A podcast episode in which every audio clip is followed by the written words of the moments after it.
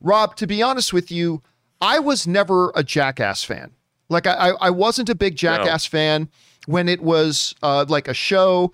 When the first Jackass movie or two came out, wasn't really for me. But for whatever reason, when Jackass three came out, I loved it. I loved it. I just thought it was so funny and so hilarious. And I honestly, to this day, don't really know why I found that one so entertaining, but I didn't find the other one so entertaining. It's been a long time. We've been talking for a while that they're doing another Jackass, Jackass Forever. And I thought, man, this is really going to the well one too many times. This is going to the well one too many times. But the trailer came out today. And damn it, if I wasn't completely engaged. I I was completely first of all, they did a great job in the opening of the trailer. If you guys haven't seen the trailer yet, it kind of opens the first 20 seconds with like some black and white video, slow motion video of the old Jackass. And I can't believe they actually pulled this off, but they actually made me feel nostalgic watching this the old Jackass footage. And then it fast forwards to today, obviously, and you see them there, and it's interesting. Johnny Knoxville now with all gray hair, which which is stunning because he's only a couple of years older than me, so that's kind of weird. But you see Johnny Knoxville with all the gray hair, and I'll just tell you what, the, I smiled. I am not a big jackass guy, but I smiled the whole time I was watching this, Rob. I actually, I was not at all excited about watching this. I mean, I it's interesting that they're doing it, blah, blah, blah, whatever. I am officially excited now to see Jackass Forever. Never would have guessed it in many years. But seriously, Rob, if you're going to put together a trailer for a Jackass 4, it's perfect. This is the perfect way to market and put forth this project to say, hey, audience, you're going to want to come and see this. It was actually executed perfectly. It's wonderful. I had a great time just watching the trailer itself. Can't wait to see the main thing. Rob, I don't know. Were, were you a big Jackass guy? I mean, and what did you think of this trailer? Uh, I was not, John. I, I, it's sort of antithetical to my belief in humanity. However, like you, uh, I watched this trailer and laughed out loud. I mean, there is a place for, I guess, the Darwin Awards writ large on the big screen. Um, there is something against my better nature. I'm ashamed, but I laughed out loud during this trailer, and uh, it made me want to see the movie. Yeah, I again, how on earth they managed to make me feel nostalgic for something I never even liked watching, and they made me feel nostalgic. And then made me feel like, even though I've never been the biggest fan, made me feel like I was hanging out with old friends watching this trailer. And some of the stunts just look really fun. I mean, nothing looked too over the top, until they were releasing a bear into the room with the guy strapped in the chair. That might have been a little bit over the top, but I thought it was really good. Question is, you guys, have you seen this Jackass Forever trailer? I, I have to admit, I can't believe I'm saying it. I thought it looked great, and I'm very excited to watch this. And I've never been excited to watch a Jackass thing, but I am now. What did you guys think about it? Jump down into the comment section below and let us know your thoughts. Okay, guys. With that down, let's do another off the top. And we're going to stick on the theme of trailers for this one. Some time ago, we heard word that Matt Damon and Ben Affleck were going to be joining up for the first time in ages on screen again with Ridley Scott, director of The Martian, coming in to direct based on a true historical story called The Last Duel. And it sounds sounded interesting. I was curious about it not exactly stoked about it. It's like, okay, a couple a couple of guys in the old medieval days don't like each other and they're going to have a duel. Okay, whatever. It sounds fine. Well, today the first trailer for the last duel dropped. And Rob, I was excited about the Jackass 4 trailer. Even though I wasn't excited for Jackass 4, but the trailer got me on board.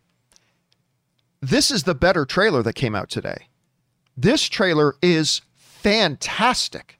Like I'm watching this and I my my starting assumption, and I feel bad about it, was that oh, this is just going to be the novelty of Ben Affleck and Matt Damon being in a movie together again. That's that's what this is going to be. That's not what they're aiming for. You watch this trailer, and you completely get the feeling they are aiming for Oscars. They are clearly aiming for Oscars. Matt Damon looks great in this. Adam Driver looks great in this. Uh, what's is it? Jodie Comer? Is that her name? Yeah. yeah from Killing Eve and the upcoming yep. uh the upcoming Free Guy with Ryan Reynolds. Yeah. She looks great in this. Yes. The, it looked far bigger in scale, Rob, than I thought it was going to. Like, I thought this was going to be small character kind of film. This looks much bigger in scale while also feeling like it's going to be very much a character driven film. The direction and the feel of it, the, the DNA of it just felt great. I literally found myself salivating over this. I'm like, I I can't wait to watch this. And then you see Ben Affleck and like the blonde hair and the blonde beard. I'm like, I didn't even recognize him at first. And listen, I'm not going to lie. The, my big point of interest in this movie has been to see Damon and Affleck on screen together again. I love those two as a pair. I really do. But this looked fantastic. Adam Driver came out of nowhere because even though we've known he was one of the stars of it, we've always just been focused on Affleck and Damon together again. Adam Driver looks like he could be the, pardon the pun, driving force of this movie. Everything about this just felt right and felt grand and felt, I'll use the word, epic. It felt big and grand and epic with some terrific performances, and you got Ridley Scott at the helm. Uh, Rob, I love this trailer. I can't wait to see this thing. You had a chance to see it. What did you make of it? Dude, I mean, I love these kinds of stories. Of course, Ridley Scott's first movie that he ever made was The Duelists, and I was wondering, is this going to have some kind of? No, it's a different thing entirely.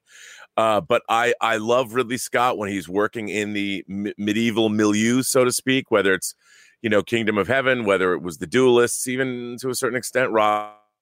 Um, and I this story looks fantastic. I'm completely invested. Uh, I love it. Love it. What like what were your expectations going? Because like I said, I my expectations, which were just kind of based on nothing really, was that it was going to be a small character film. You know, it was going to probably be pretty low budget. I don't know why I thought that, but I did. I thought it's just going to be a lot of Matt Damon and but, but I, what, what were your expectations going into it, and how did it differ dif- differ from your expectations? Like like you, it sounded like it was going to be some small movie. You know, like it was. I, I, thought more like the Duelist, his first film, which was it was Keith Carradine and Harvey Keitel having this beef that lasted decades, and they kept fighting one another. I thought it was going to be more like that. I didn't realize that it would be an entire kingdom at stake and I mean, it looks it looks epic. It looks like there's warring factions and and and politics and and a big lie and and I I, I it was very different than I thought it was going to be, and it looks just exactly up my alley. So I'm again, this was something. Look, I always love watching Ridley Scott movies, but knowing what this movie is about, I mean, the guy's in his 80s now, and yeah. he has lost none of his power. Man, this looks great. Um, fingers crossed. You know, it's hard to believe that there was a good decade stretch there where it looked like Ridley Scott had completely lost it. Like he was putting out crap after crap for for for like almost a decade, and then all of a sudden came The Martian. And it's yeah, like, oh well, right, he's Ridley Scott, and and The Martian was awesome, and now we're looking forward to seeing this. Yeah, the extended version of The Martian, especially, is one of my favorite films of the last decade, oh, and oh, so uh, good. Matt, it's great to see him working with Matt Damon again after doing such great work together. It is. Question is for you guys. Have you had a chance to watch this trailer for the last duel? This is this is two for two today with trailers. This one also really surprised me. I love this trailer. It's got award season written all over it. What did you guys think about it? Jump on down to the comment section below and let us know your thoughts. Uh, and by the way, Raul uh, Jimenez sends in a super chat badge in live chat. Thank you, Raul. Appreciate that, man. All right, guys. With that down, let's do one more off the top and that is this. Now, Rob, obviously, one of the big things in entertainment the last little while, the last year and a bit, has been the launch of Disney Plus and them getting into things. And then, of course, with WandaVision, the launching of the MCU on Disney Plus. And WandaVision came out of the came out of the gate, caught everybody's imaginations, became the number one TV show in the world and then had an incredibly impressive for its final episode 1.7 million homes they say tuned in to watch it huge numbers for something like that then came along Falcon the Winter Soldier, received very well. But then came Loki. And Loki, uh, to me, Loki is my third favorite of the um, of the uh, MCU Disney Plus shows. Like I, WandaVision is still my favorite one, and then I think I liked Falcon the Winter Soldier a little bit more. And I liked Loki. I did. I, I liked Loki. I had a good time with it, but it's my third favorite. But you can't underestimate the popularity of the Loki character because according to reports now, Loki, the finale, broke all the MCU records on Disney Plus with its highest viewed episode with 2.5 million viewers, shattering the number set by WandaVision that had 1.7 million viewers. So this shattered that. So that's huge. Now, not everybody loved the finale. I quite enjoyed it, didn't love it. Some people were kind of disappointed with the finale. Some people did love the finale, whatever. But they did pull in really big numbers, telling us that Loki is quite a popular character in the MCU, but also showing us that the popularity of the MCU on Disney Plus is growing. WandaVision started all off and got really people invested in it. Then they came in and watched Falcon Winter Soldier. Then they stuck around and more people came to watch Loki, and the numbers continue to go up. The question is why? Well, I don't think the reason this one set this new record for Disney Plus is because it was the best episode out of all of the Marvel Disney Plus episodes. It wasn't. But again, it's that momentum building. You know, people talk about momentum and they often talk about it in terms of sports, but you can't overlook momentum even when it comes to something like entertainment. When momentum starts building with the audience, that can be a powerful thing until you kill it. And WandaVision not only was popular in of itself, I think, but I think it started that momentum. It got people excited about the notion. Like people were already curious about the notion of the MCU on Disney Plus. Uh, what what's a, an MCU TV show really going to be like?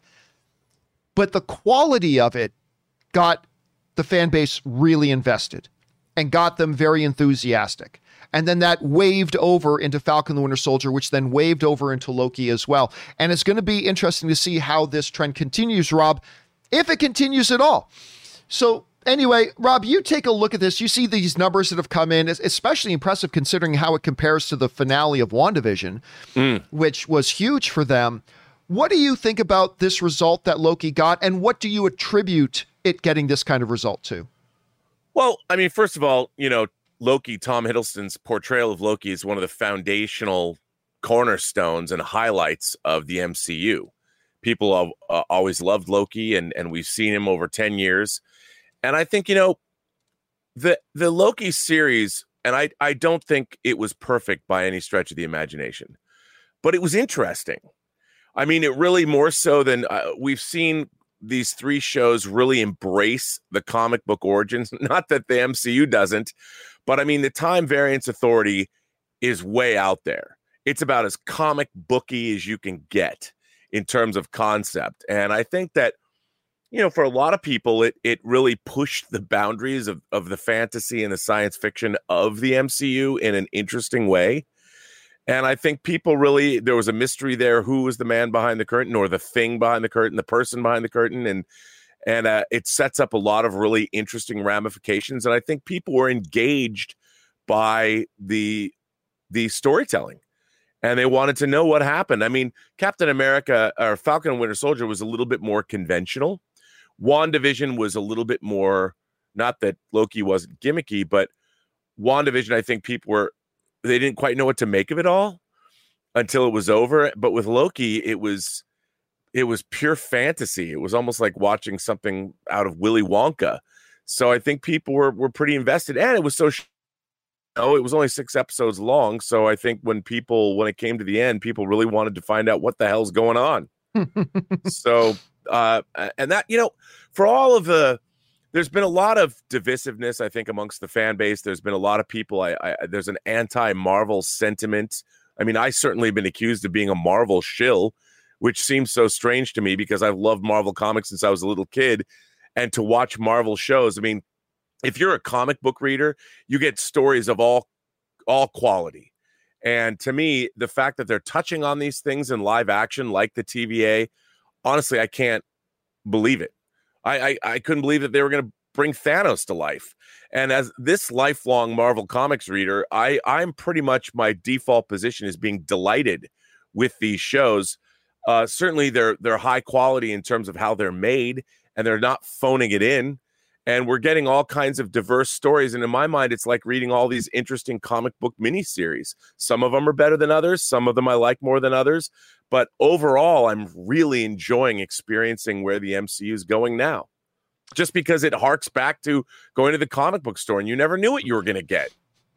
It's true. Question is for you guys What do you think? I mean, obviously, tremendously impressive numbers. What do you think about them? What do you think was the cause of that kind of growth? Jump on down into the comment section below and let us know your thoughts.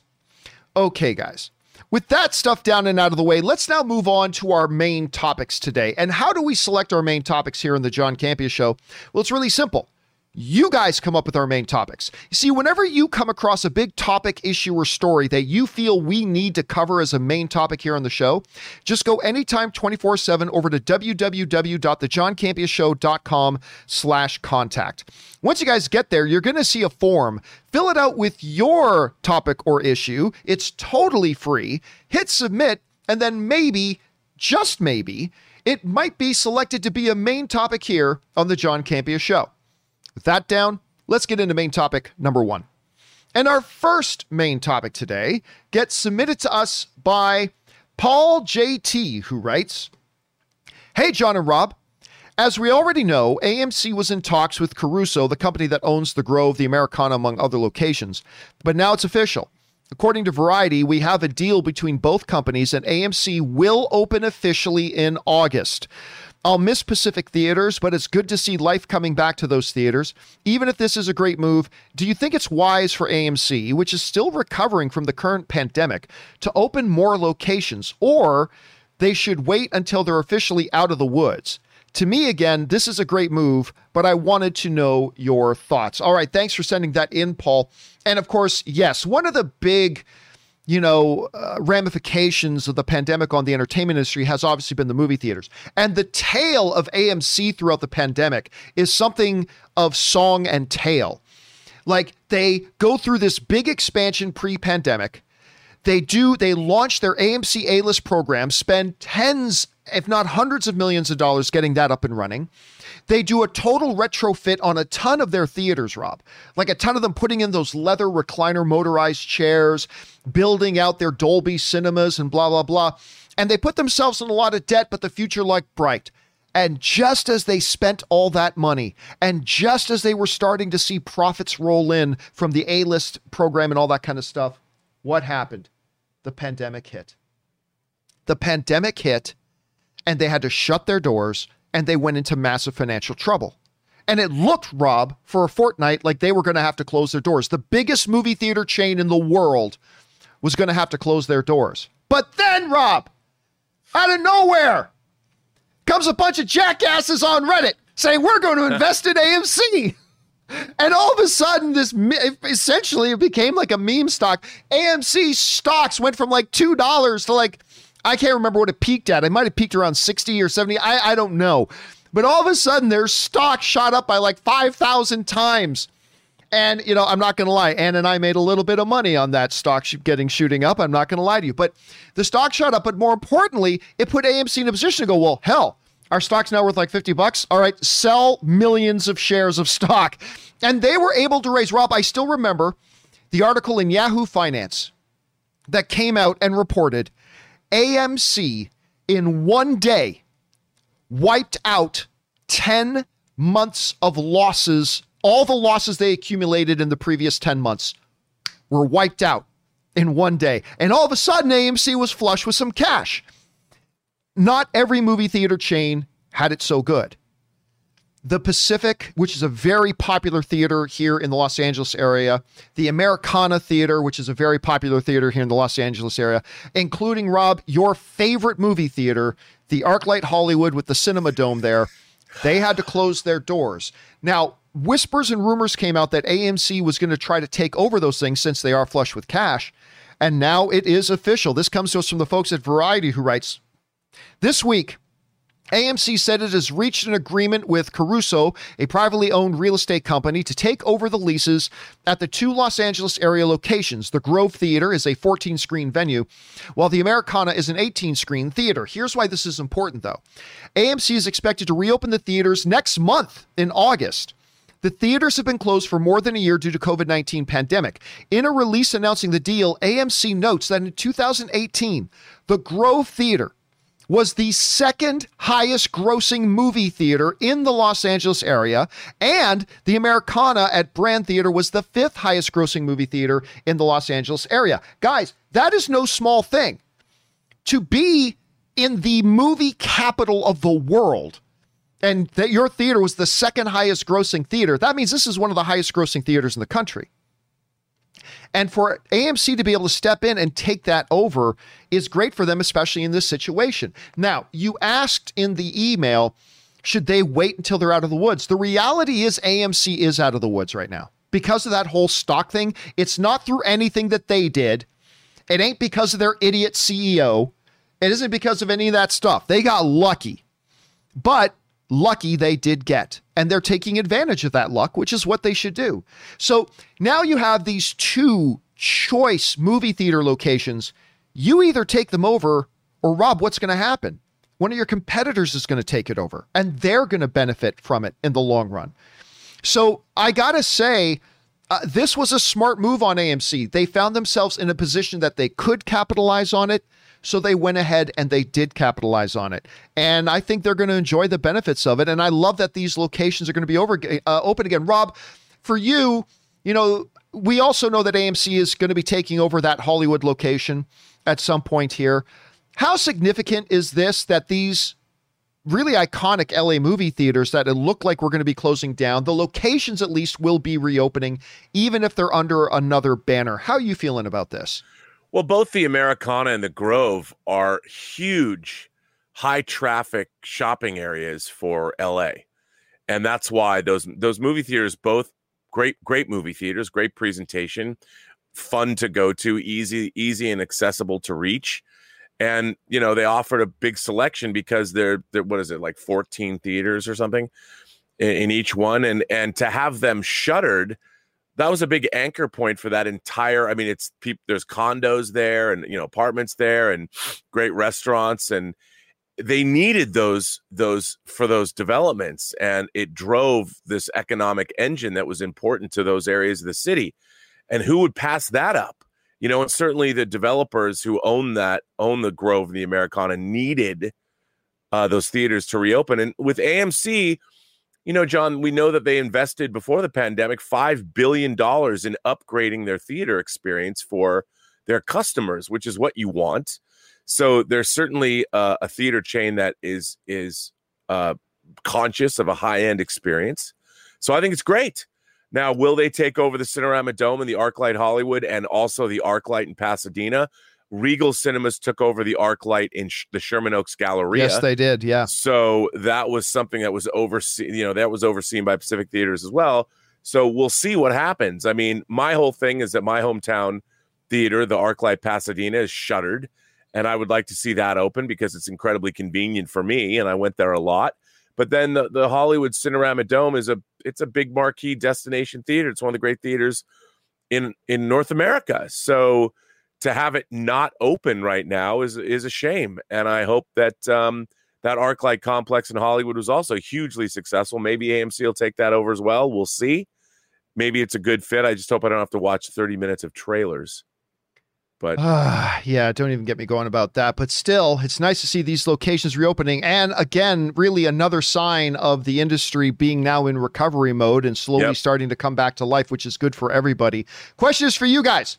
What do you think about this? AMC goes from being, you know, the most powerful, affluent theater company in the entire industry a year and a half ago to being on the brink of death's door to then surging back and now they're expanding and reopening these iconic locations. How are you guys feeling about it? Jump down into the comment section below and let us know your thoughts. Okay, guys. Uh, by the way, Devin uh, Panicker sends in a super chat badge in the live chat. Thank you, Devin. Appreciate that, man. All right. With that down, let's move on to main topic number two. And our second main topic today gets submitted to us by Edward McMillan, McMillian, who writes Hey, John and Rob.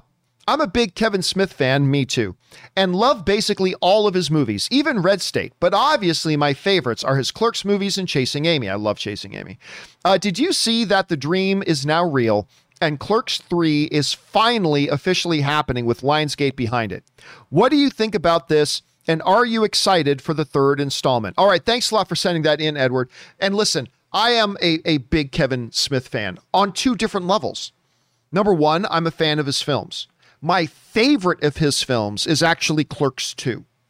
Clerks 2 is a movie that is actually a very, very special place in my heart because the theme of Clerks 2 was about like, do you move away to pursue your own like career goals and things like that? But if it means taking you away from your from your friends, from your your social circles, what's more important? And that movie came out right as I was facing that kind of dilemma in my life, Rob, when I was trying to answer those questions for myself because I had a job offer, but it meant moving away from a lot of very dear family and, and, and friends and things that people that I loved. And this movie came out and was raunciously funny, but also incredibly touching at the same time. I love that movie. But I'm also a big fan of Kevin Smith as just a storyteller. Like he's one of the best guys in Hollywood, Rob, to just put him on a stage and hand him a microphone. Just let him go. And he tells stories like nobody else. Like the guy is a seriously entertaining storyteller and I love it. But listen, because of my love of Clerks 2, I've always wanted to see a Clerks 3.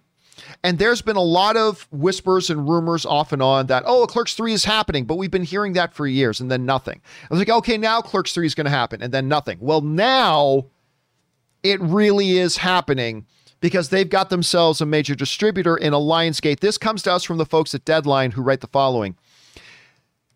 Kevin Smith has written the screenplay and will direct with all major cast members from the first two Clerks films set to reprise their roles. Jeff Anderson as Randall, Brian o-, or I always mispronounce his name, O'Halloran as Dante, Jason Mewes as as Jay, Smith as Silent Bob, and this is the important one. Rosario Dawson as Becky. I loved her in Clerks too. Anyway, the film will be produced by Liz uh, Destro and Jordan uh, Monsanto in Clerks 3. Following a massive heart attack, Randall enlists Dante, Elias, Jay, and Silent Bob to make a movie immortalizing his life at the convenience store that started it all. All right, that comes to us from the folks over at Deadline. Okay, so I'm a little bit torn, Rob. I'm going to be honest with you. I'm a little bit torn. Uh-oh. Because on the one hand, I because of my love of Clerks 2 and the special place that holds in my heart, and oh my god, Rosario Dawson in that movie is like the ultimate teen boy dream girl in that. Like I, I love Rosario Dawson in that. Anyway, so been dying to see a Clerks 3 for a long time. So yay, and I read that Lionsgate's going to distribute it. Yay, I'm excited. But Rob, I got to admit, that synopsis sounds terrible. I don't know why Kevin Smith right now is on this kick that all of his movies have to be about trying to get a movie made. Like even when you go back to his latest Jay and Silent Bob things, like they're trying to stop a, a stop a movie getting made and all this kind of stuff. Now this one's about them trying to get a movie made, and I'm like, I. And, and by the way, the last Jay and Silent Bob thing was terrible. I hated that movie, and I love Kevin Smith. I love Kevin Smith, but I thought that was terrible. And I do not like the sounds of this at all. Now, listen, it's just a synopsis, it's just a premise. Maybe he's going to execute it and write it brilliantly, and it's going to be awesome. And I'm going to hold out hope for that. But, Rob, I, I got to be honest with you. I read the synopsis and I had some of the wind taken out of my sails a little bit. I don't like the sounds of it. But I love the sounds that all the cast is coming back. I love that Rosario Dawson's back. I love that we're going to get to meet these guys again 20 years, however long it's been since Clerks 2. So I'm going to stay and choose to remain enthusiastic, even though I have my doubts about that synopsis, until we see something a little bit more. Rob, Clerks 3 is officially coming. Did you ever think they would finally actually get it off the ground and get this partnership? And what do you think about the sounds of the synopsis? Well, one, I didn't think they would get it off the ground because it's, you know, for me, you have to ask yourself, okay, uh, why would anybody still be doing the job in a convenience store they were doing like 25 years ago or something? Why would they even have an attachment to it? Is that store even still there? Um, but that said, you know, one of the movies that I was most dubious about that turned out to be one of my favorite sequels ever made was T2 Trainspotting 2. Hmm. And the way they went back to those characters and dealt with them. And, you know, I think there's a lot of great material to be mined here. And yet, like you, the idea of making a movie about your experiences, it's even in Kevin Smith's oeuvre, it's a little well trodden ground already. But I'm willing to give it the benefit of the doubt because I too am a fan of Kevin Smith's work. And, um, you know, I really like, say, Chasing Amy. I like Dogma. Um, there's a lot of things that that he's made that I've enjoyed. So I'm hoping I'm I'm always pulling for someone, John. I'm always uh, pulling for him to turn out something great. And the fact that Lionsgate's putting it out uh, gives me a little bit of hope. Clearly, they they already read the script and they know what they're getting into. So it gives me hope that it could be a good movie. Absolutely. Question is for you guys. What do you think about the sounds of this? I'm a like I said, I'm a little bit torn. I love that they're finally going to do a Clerks 3. I don't love the synopsis, but hey, let's reserve judgment until we see something. How are you guys feeling about it? Jump down into the comment section below and let us know your thoughts. All right, guys. With that down, let's move on to main topic number three. And our third main topic today gets submitted to us by Gordon Franks. And Gordon Franks writes Hey, John. With all the other news of so many MCU and DC projects, we all seem to forget that a Batgirl HBO Max movie is coming. We, you know, you're right about that. We have completely overlooked that. You're absolutely right. Read a report today that said they have their two main frontrunners for the lead role, and one of them is Leslie Grace from In the Heights. She was awesome in that, and I'd love to see her get the role. What do you think? All right, thanks a lot for sending that in, Gordon. And you know what? Again, Gordon's right, Rob. I mean, and but we we could be and we need to be forgiven for the fact that we keep overlooking Batgirl because I mean, hell, we've got the Batman coming. We've got the right. Flash coming. We've got Eternals coming. We got Shang-Chi coming. We've had all these shows coming out, like from WandaVision to Falcon the Winter Soldier to Loki. These are all popping up and coming out. We got What If coming, although I, I got to admit, I'm not all that interested in What If. But that aside, you know, we got Black Panther news and Blade news and stuff like that. Be forgiven if you forgot that there's a Batgirl HBO Max coming. So that's uh, that's interesting. Now they have guess they've moved far enough ahead that they have actually found their two main people that they are closing in on for who's going to be their Batgirl. This comes just from the facts of Variety who says In the Heights star Leslie Grace and Five Feet Apart actress Haley Lu Richardson are emerging as the top contenders to take the role of Barbara Gordon in Batgirl, the upcoming HBO Max superhero film. So there you go. They've got it. Now, look, I'll tell you what. I am not familiar really with Haley Lu Richardson. I, am not going to lie. I'm not familiar with her work. So I really can't say much about that. Leslie Grace, though, in In the Heights was fantastic. Now, you guys know I love this movie. I, I loved In the Heights. I thought it was fantastic. It deserved far better than the terrible box office results that it got. It was a wonderful, joyous experience of a movie. I had a great time with it. Leslie Grace was fantastic. Now, when it comes down to who should get the role, Oh, I don't know because I haven't read the script. We talk about this all the time, right. Rob. If I haven't read the script, that I don't know exactly the nuances they're going for in Batgirl, and if I don't know the exact nuances they're going for in the character, I don't know which actress is the better fit. So for all I know, Leslie Grace is a terrible fit, but maybe she's perfect. I don't know. But since I haven't read the script, all I can go on is that I'd be pretty excited if she got it because, again, I loved her in In the Heights. I'd love to see her in something else as well. And maybe they could do something really great with it. Rob, you know, this is a project that's been flying under our radar a little bit. First of all, why do you think a Batgirl series or a Batgirl, you know, movie on HBO Max has been flying under our radar? And what do you think about uh, the people they've listed as their finalists for the role? Well, first of all, a Batgirl movie seemed to me about as plausible as the Flash movie for a long time, except maybe 10 times less plausible. There'd be so there was so much talk of them doing a Batgirl movie, but really no significant progress. I mean, who knows? And after after Birds of Prey not doing very well, I I I thought the prospects of a Batgirl movie were dim at best. But now that it's coming, I mean, look, who doesn't love Batgirl? You know, when I was a kid, Yvonne Craig, man, she had it going on. Come on, and uh, and she had her own theme song too. And uh, I, I I've always been a Barbara Gordon fan, if that's indeed the character they're going with. Uh, but um, uh, now that it's happening, and the fact that they're screen testing a lot of really capable actors, it's hard for me to weigh in on who who they're they're it looks like they're they're they're testing all the significant actresses in a specific age uh, age range which i think is great but like you i mean i i don't know what the tone of the movie is. I don't know what they're going for so it's hard for me. I'm like well i'm sure i trust the filmmakers and the casting director of the film to pick the best woman for the part uh, which will be great because they obviously, when they're making these movies, they're not thinking of them as one offs. They're thinking of them as franchise properties. So they need somebody that can carry that. And they're, the, the fact that they're doing screen tests shows to me that they're taking it very seriously. So that's cool. Um, I'm hoping the script is great. And, you know, I, I, I, I, I'll be there for that. I mean, what's not to love if they make a great Batgirl movie? As, as I always say, John, uh, if we get a movie, I want I always want movies to be great.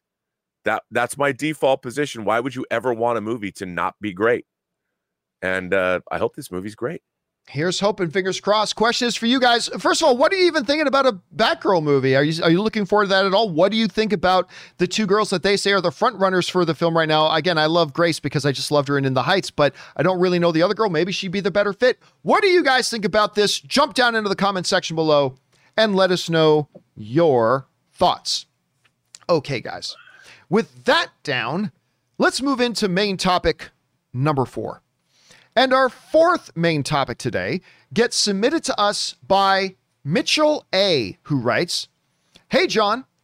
Deadline is reporting that the Blade film has found its writer, uh, Stacy Osei Kuffour, and that Marvel is in talks to finalize Bassam Tariq, director of Mogul Mowgli to serve as the film's director. With not a lot of credits to these two names, do you think it is good that Marvel is searching for relatively new and unknown talent, or bad that they are not going to more established names? All right, thanks a lot for sending that in, Mitchell. And yeah, here's the thing we have been talking about a Blade film for a very long time because it seems like almost as long ago you know, they announced Dwayne The Rock Johnson was going to be Black Adam, that they announced that Mahershala Ali was going to be Blade. Obviously, it wasn't that long ago, but it's still, it's it's been a while. It's been a beat since Kevin Feige was on that stage. I believe it was at Comic Con and said, oh, by the way, there's one more thing. Uh, Mahershala Ali is going to be Blade. Two time Academy Award, two time Academy Award winner Mahershala Ali comes out. He's going to be play, playing Blade. And we've really not heard a lot about the project since. But obviously, momentum is now being made as they are saying that it looks like they found their guy. This comes to us from Screen Rant, who writes The MCU Blade movie starring Mahershala Ali as the titular superhero has reportedly hired Bassam Tariq to direct. The, to direct. First appearing in Marvel Comics in 1973, created by Marv Wolfman and Gene Colan as a side character in The Tomb of Dracula before gaining his own solo series the following year. A Dhampir or half vampire, Blade possesses all the strengths of a vampire with none of the weaknesses, allowing him to walk freely in daylight, which earns him the nickname of Daywalker from the vampires that he hunts. All right. So here we've got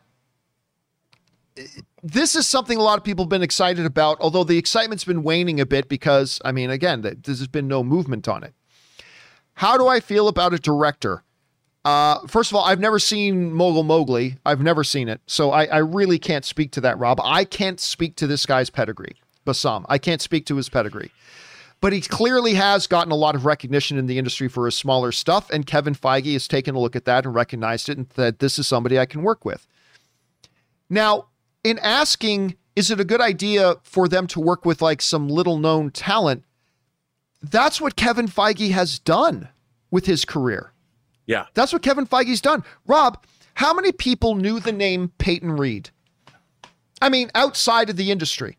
Outside of the industry, how many people knew the name Peyton Reed? Not many. How many people ever heard of Joe and Anthony Russo? You know, maybe people who are big fans of the of the show, but you know, and maybe if there are people out there who liked you, me, and Dupree, which I thought was terrible, not a lot. But Kevin Feige looked and said, I can work with these guys. These guys, I think, will get my vision, and these guys will be able to execute, and blah blah blah. Uh, John, how many people had heard of Jon Watts? I mean, in the industry, people were starting to recognize what he was capable of, but Jon Watts was not a household name, and he only delivered us Spider Man Homecoming and Spider Man Far From Home. And now we got Spider Man No Way Home coming out, and he's done a terrific job. And again, look at what Peyton Reed did with Ant Man, just delivering this incredibly charming, wonderful thing. This is not new. This is not a new thing for Kevin Feige to do. Or James Gunn, Rob. Like, James Gunn was not a household name. Hardly anybody had seen Slither. Not a lot of people saw what was the the one he did with Rainn Wilson. Uh, was that Hero? No, Super. A super. super.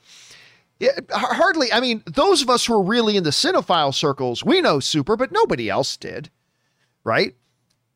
But he said, you know, it doesn't matter if he's made big movies or not. A good storyteller is a good storyteller. That's what Kevin Feige told me when I asked him, why did you get James Gunn? He's never had these big tentpole experiences before. He says it doesn't matter. A good storyteller is a good storyteller.